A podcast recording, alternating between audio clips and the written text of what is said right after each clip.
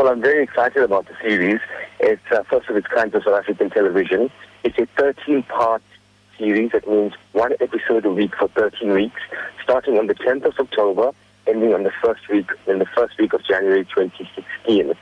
You know, uh, I'm really excited because we're combining a lot of international caliber magic, so world-class magic, with local content of meeting different South Africans from different fields, different walks of life, engaging with them, astonishing them, entertaining them, and also getting insights and inspiration from them about their success, their journeys, and what they can offer, or the advice that they could give people watching the show as to how to live their dreams. So we're incorporating the element of magic and inspiration into the show.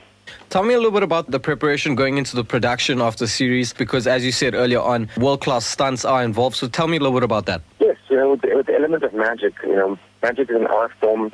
As a magician, I practice endlessly to make sure that it looks like nothing's happening and to create the illusion of it being impossible.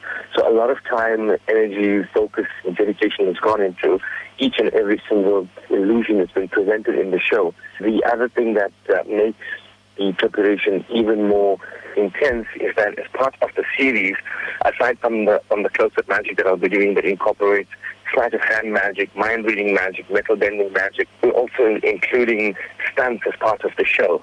So I don't want to give away too much about what the stunts entail, but you know, there's a lot of physical training that has been involved in this, and um, there's also with the element of danger, a lot of practice and rehearsal and safety precautions have to be uh, adhered to make sure that everything goes well.